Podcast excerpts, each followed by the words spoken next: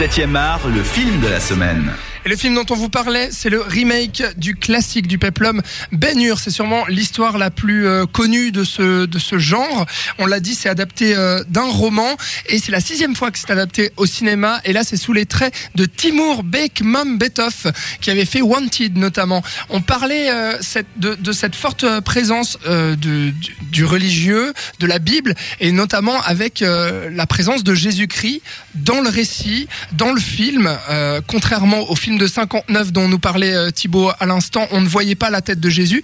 Là, oui, on voit son visage. Et justement, Thibaut disait, c'est pas très bien réussi. Robin, est-ce que tu trouves que l'apparition de Jésus euh, est intéressante ou pas? Je parle pas nécessairement de l'acteur ou autre, je parle juste de l'incarnation que ça représente et de, l'intention de réalisation justement sur intégrer ce personnage dans l'histoire euh, du héros qui est Judas Ben euh, je suis pas sûr pour la simple et bonne raison que déjà Jésus arrive un peu comme un cheveu sur la soupe, c'est-à-dire que en fait, il, pour pour situer donc euh, Judas Ben se balade avec sa sa, sa gonze dans, dans les rues de, dans les rues de Jérusalem. Ils font du shopping, c'est vraiment ça. En plus. Voilà, non mais c'est vrai, ils font ils font du shopping dans, dans la rue avec euh, avec sa femme et puis d'un coup, il y a un plan sur un mec qui est en train de casser du bois, enfin qui est en train de voilà, il, qui, il était charpentier Jésus donc il, voilà, il fait sa charpente puis il sort un truc genre euh, ah faut faire attention hein, parce que si t'es méchant euh, c'est pas bien.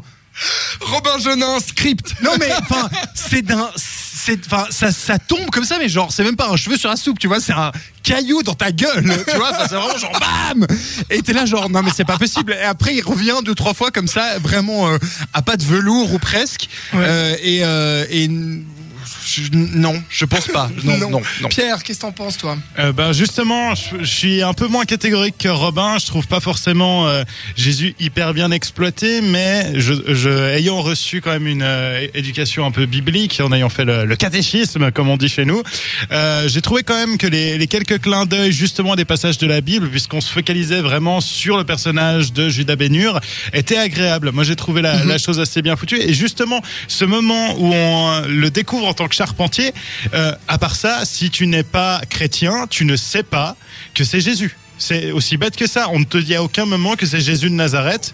Donc, Oui, j'ai bien sûr, J'ai trouvé le clin d'œil vrai. bien amené sur le moment. J'étais là, ah, bah Ouais. c'est peut-être Jésus. Oui, c'est vrai.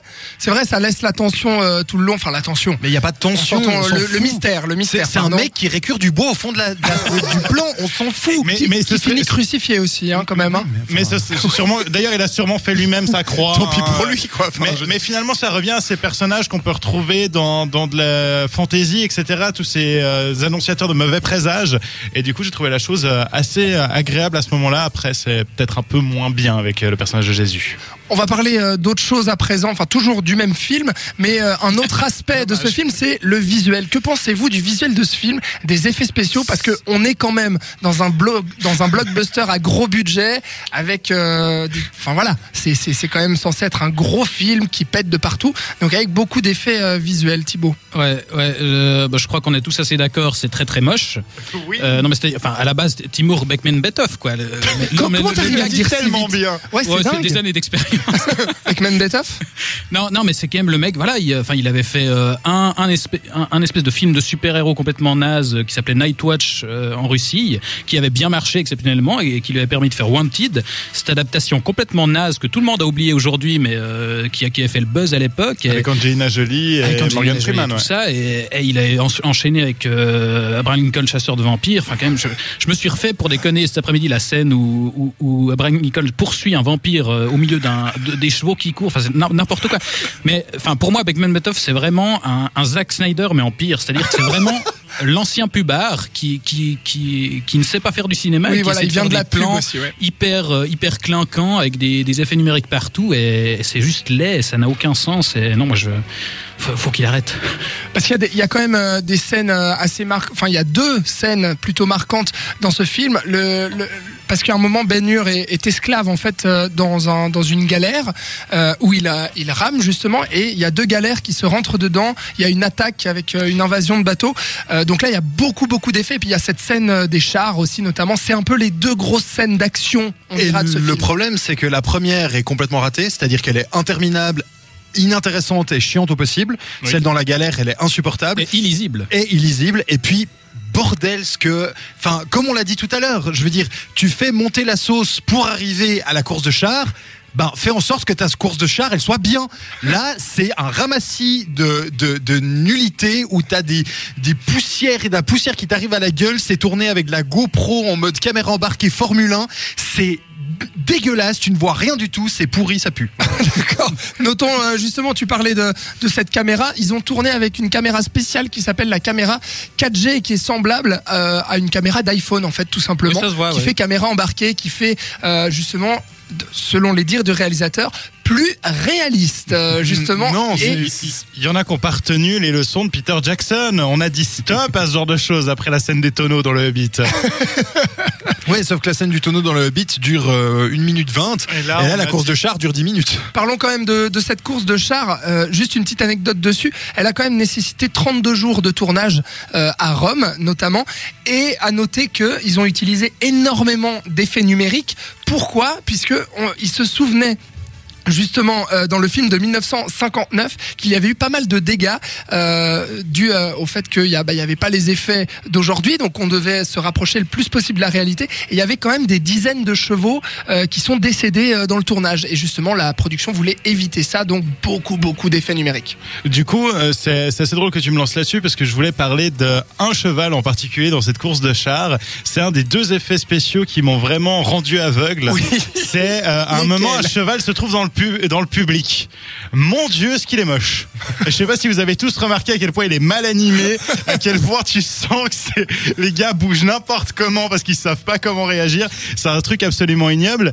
Mais euh, après la scène de la course de char, euh, ouais, j'ai pas vu le film en 3D, donc je sais pas ce que ça a apporté de la travailler de cette manière-là. c'est pire, Donc vous, vous, vous me dites que c'est encore pire que, que ce que je peux imaginer.